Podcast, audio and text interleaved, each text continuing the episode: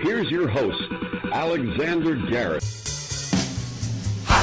Ooh, we got it! Hey, we got it! Snow on the ground? Well, you know what?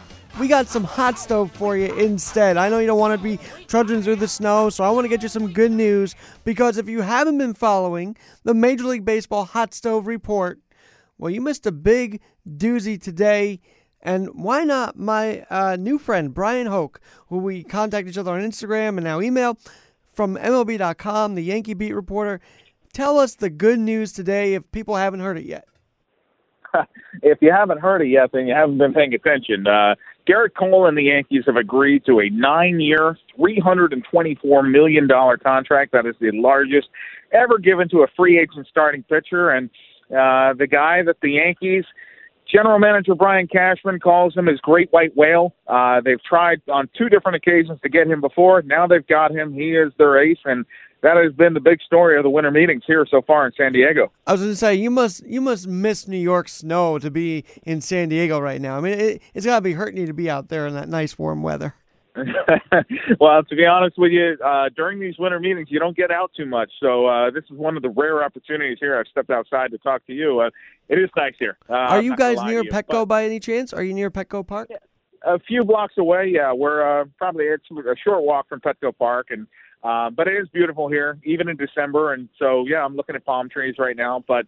Uh, to be honest, you, you spend a lot of time in the hotel, walking the hallways, trying to find people to talk to, and uh, clearly the Yankees have given us something important to talk about. Well, right, and obviously they also gave up uh, Didi Gregorius yesterday. Really quick, a favorite Didi memory of your time covering the team? Favorite Didi? I mean, it's actually off the field. Um, I will tell you this story.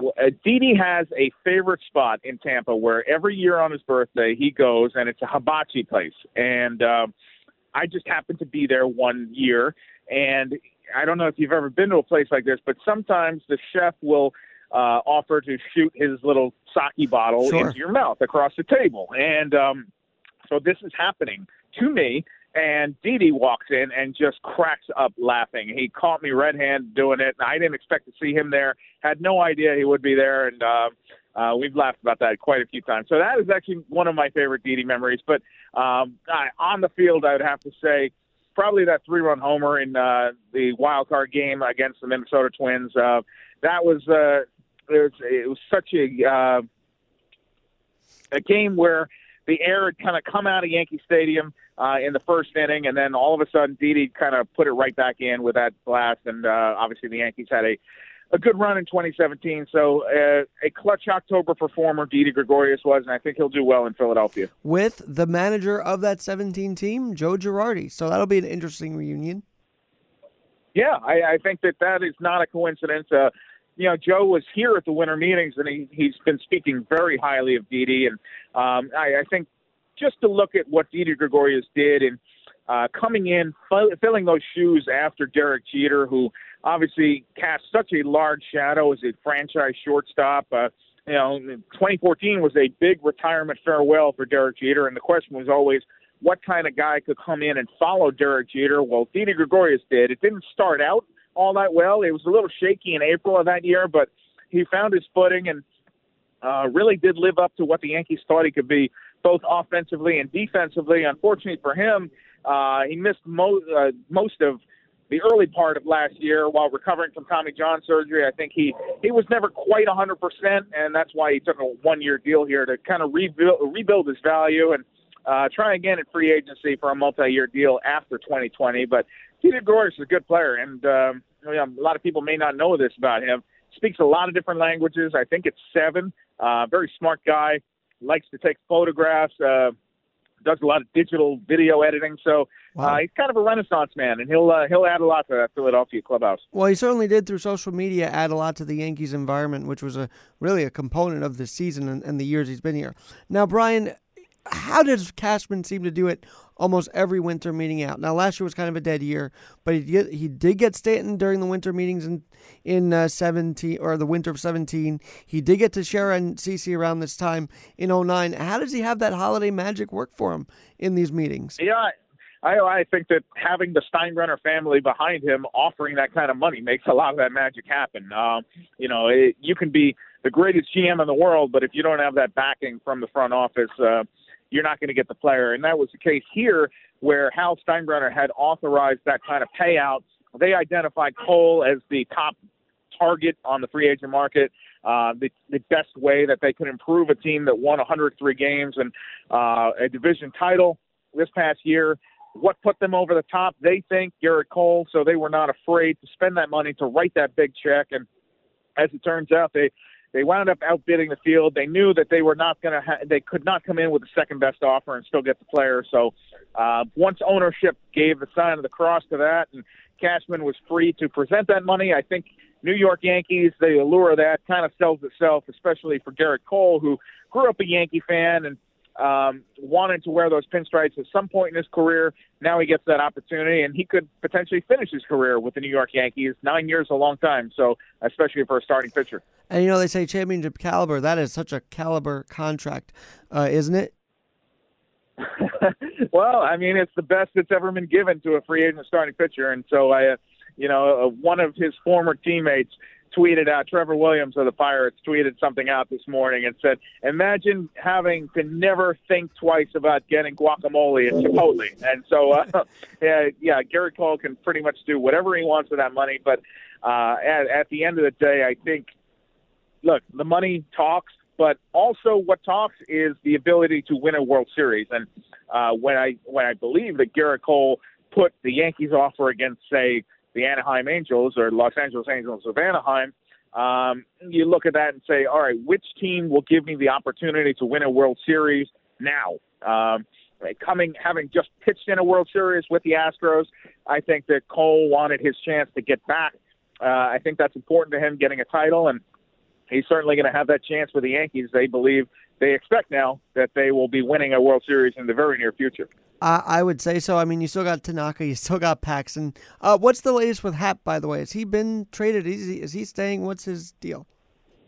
Well, I think that they're going to look into it, especially now that they've added this big contract. You're looking at ways that you can kind of trim salary here, and Happ clearly did not have the year that he or the Yankees anticipated. So you would be selling low on this, and uh, they probably have to eat some of that money. But uh, I think that given that he's earning 17 million for next year and could be under contract potentially uh, for the year after that, depending on an innings pitched.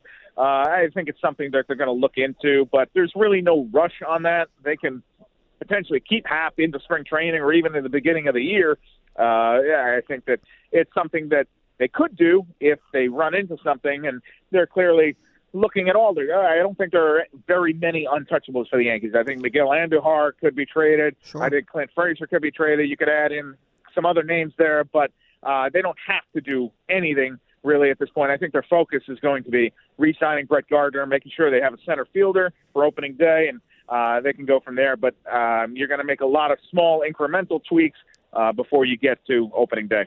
Well, and, and we're talking Bryan Hoch, who is the MLB.com Yankee reporter. Is that right? That's the right title for you? That is correct. And uh, if you've seen him on his tweets on MLB Network, if you've seen his Twitter, it's that Bryan Hoch on with me on the Sports Hour part of Keeping Real with Alexander Garrett. Uh, Bryan, thanks so much for joining us tonight. Now, really, what, what did Aaron Boone have to say today? I know you saw him and he met with the media.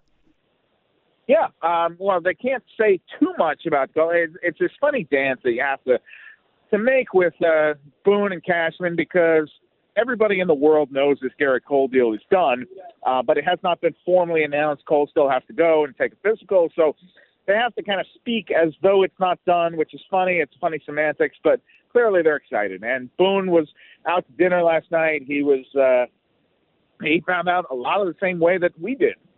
Somebody texted him. He went to Twitter, started checking the uh, the details as they were coming out, and uh, then finally, you know, got confirmation. He's excited. He's thrilled. I mean, they think that Gerrit Cole is going to be a huge part, a huge success in New York. Obviously, this is their ace.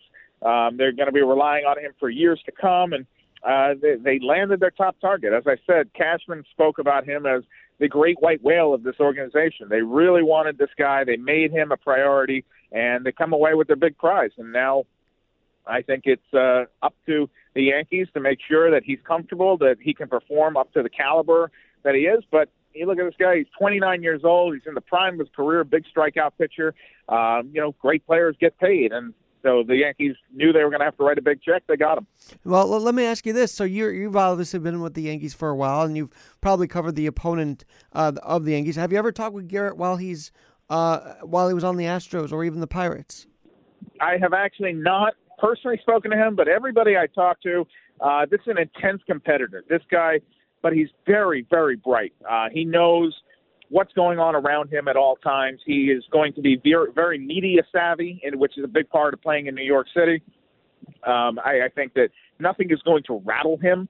You know, this is a guy who's been preparing for stardom since high school. Um, I, I, I was talking to somebody today who went to high school with him, and as a junior in high school, um, you know, teachers, classmates would bring in boxes of baseballs for this kid to sign. I mean, you knew that the greatness was going to come. Nobody knew that he was going to wind up being the first overall pick a few years later and uh, wind up making this kind of money in the big leagues. But he's been preparing for this for a long time, and I think it speaks volumes that he was willing to bet on himself, turn down his favorite team in 2008 uh, in order to attend college. That was something that was important to him, uh, knowing that if he played well in college, he'll get another opportunity. And and again, here uh, while he was with the Astros, he made it very clear he did not want to talk about a contract extension. He was betting on himself that he would be able to go out in free agency, pick his own destination, and and that's exactly what happened. And uh, I think that a lot of careful thought went into the process of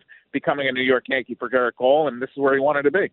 And uh, obviously, I think with CC retiring, bringing in another arm to maybe uh, fill a spot for sure that CC had trouble filling when he was injured. I think that's a big part of this as well. I mean, we are going to miss CC, and I'm sure you have some memories with him as well as he's retired this year. But Gerrit's going to be a nice place in this rotation. Well, I think, yeah, I, I mean, CC in 2009 came to the Yankees as their ace, but uh, clearly in the later years of his career, he had he was pitching toward the back end of the rotation and uh, late this year in the bullpen. So I, I think it's not an apples and oranges thing. Uh, but you look at the way that rotation was built. You were going to have Tanaka, Masahiro Tanaka, James Paxton, Luis Severino. Those were going to be your top three. Then you stick Gerrit Cole at the top of that. Potentially makes J Happ your five. Uh, you've also got Jordan Montgomery, a few other candidates down there. Domingo Germán, who won a ton of games last year. He's going to serve a suspension, I believe, but he'll be back at some point. So uh, this is suddenly a team that uh, we went through all of last year saying they don't have enough starting pitching. Now they have a lot of starting pitching, and that was the one weak spot, as I said, that the Yankees really thought they could upgrade and um, pour their chips in and make this team better. They don't need many more bats, even though hitting is what cost them in the postseason. Um, you think that over the long haul, this team's going to hit. They needed some starting pitching. They've still got a great bullpen. I think they've got to be World Series favorites right now as the currently constituted. It does have a feeling of when they got uh, Tex and uh, CC in 09 or 08 into 09 has that kind of feel right now um, that it, the buzz is there where it hasn't been and over the last forget, few years. Don't forget, sure. and don't forget AJ Burnett was a big part of that team. Nick Swisher wound up being a big part of that team too. So, uh, yeah, that was a star-studded offseason. They spent almost uh, a half billion dollars that offseason to open up the new Yankee Stadium, and were, were they were rewarded with a championship. And now you look back, and it's been a decade since then, and uh, they haven't been able to raise that championship flag again. Uh, maybe they go back to that playbook here, and uh, writing some more big checks will get them there. Well, Bryan, you've uh, is this the first MLB.com team you've covered, or what led you to become the Yankees reporter? Well, I started my career covering the Mets. Actually, I was across town at Shea Stadium covering the Mets, but I've been on the Yankees beat since 2007. So I, I've gotten to see some very cool things: the uh, the closing of the old stadium, the opening of the new one, the end of the Joe Torre era, uh, the beginning of basically all of Joe Girardi's time as manager, and now uh, the first few years of Aaron Boone. Gotten to see uh, the retirements of Derek Jeter, Andy Pettitte, Jorge Posada uh, Mariano Rivera. Gotten to walk the halls of Cooperstown with Mariano Rivera. So, uh, no, I've been very blessed to uh, have this opportunity to kind of go along for the ride with the the most storied franchise and the winningest franchise in all of baseball, and something I don't uh, something I don't take lightly. I, I'm very uh, very appreciative. And I was going to say, you know, you're very relaxed when talking about it, but do you ever find it's a daunting task covering this New York Yankee Ball Club? I mean, it's one of the most highly uh, viewed of all the teams. So, is there any pressure you feel, or do you feel relaxed doing this, or what? What's the mindset like every day? I think every day is a challenge. You got to prove yourself every day, and um, if you're living off your successes or failures from yesterday, then you're not doing it right. Um, you you got to come in fresh every day, just like the ball players do. And um, I, I think that there's always a new story to chase, and that's the great thing about being on this beat is that you know the interest level is just so high. I mean, it's such a universal brand. Everybody, whether you love them or hate them, you know who the New York Yankees are, and um, yeah, you see it when you're on the road with this team no matter what city you go to, there are people wearing Yankee hats, Yankee jerseys. The the fan base travels. They care. They're passionate, and um, I, I think that comes through on social media as well. But um, certainly, it, it's cool knowing that win or lose, what you're covering is important. It's going to get read. Uh, there's significant interest, and um, that's what you want. You want to be covering stories that people care about, and every day the Yankees are a story you care about. Well, and I don't know if you've ever seen the videos, but I cite your stats mid-season, and I'm like, man, I need Bryan Hoch. I need these updates because I I don't know the record book, but you go deep dive into these records every day, and I'm really impressed by that. well, I'm glad to hear that. Yeah, it's. Uh, it's definitely a labor of love. You know, I grew up loving baseball and knew I wanted to do something in the game. I knew I wasn't going to pitch in the big leagues. So if there was any way I was going to be around this uh, terrific sport we have, it was going to be in the press box. And so, uh, again, I've been very fortunate to find a path and carve it out. And um, you know, as the players say, I'll, I'll keep playing until they rip the uniform off me, and uh, the same goes for my press credential. I, I do. I just love the game and love telling stories about it and getting to know the people in it. Now, Bryan, one quick thing that I have to feel is still overshadowed um, this winter meetings this year was the Astros. It was it not? Was that a big conversation topic? And oh, what was yeah. said? Well, I, I think that it's a huge conversation topic, and yeah, you're right. It is a shadow over the game, and uh, we found out today that that investigation will be continuing for quite some time. So until there's some resolution into exactly what happened, how many people were involved, what the penalties will be, uh, we're we're kind of in a holding pattern on that. But I, I would think that it, it's if it turns out that that was going on and that was so widespread and, and known by so many people in the Houston organization, uh, you know, it, it clearly is a huge problem that MLB will have to deal with and discipline. And I think discipline has to be harsh on that too. They uh, they cannot be light about it because you need to dissuade other teams from doing similar things in the future. And um, yeah, that, that's just tough. It's an unfair advantage. And um, you know, Joe Girardi was here saying they knew they they heard some whispers that things were happening in 2017, for example, when he was the Yankees manager in the ALCS, and um, you know Aaron Boone called it eye popping, the, the fact that those allegations were out there about the 2019 team. So hmm. um, you wonder, you just want to have a clean playing field. And whether it's we're talking about this or steroid use or anything else that's happened in the game, I think teams are always going to try to find an advantage. Um, sign stealing is by itself is not illegal. It's actually a big part of the game, but um, using technology to do it, that's that's a, that's a real problem, and I think uh, MLB needs to crack down on that for sure. And and one more thing is just fascinating how Carlos Beltran is now the manager of the Mets. I would have thought the investigation would have sped up because obviously, if there is implication with him, they should get a new manager. But I guess that's not thought about right now. Uh, yeah, I think that until we know the extent of what's happening, um, I, I think they want to do a thorough investigation here and find out what exactly went on with those Astros team. You know, Beltran was in the Yankees front office the last two years too. So That's right. I, I think, yeah. So we don't know exactly how widespread this is, and you know, everybody wants to point fingers at the Astros because that's what has come out so far. But we also don't know if other teams have been doing similar things around the league. So I, I think that's why you want MLB to do the best investigation they can, make sure that all the T's are crossed, the I's are dotted, and that we really do get to the bottom of what happened, what is happening, and how you stop it in the in the future. Well, Bryan, uh, I would love you to come back to the to this podcast. You're great. Love your coverage day in and day out. Love following your feeds, and uh, we will definitely stay in touch. You got it. Thank you for having me. You got it. Enjoy sunny San Diego, and we'll see you when you're back home.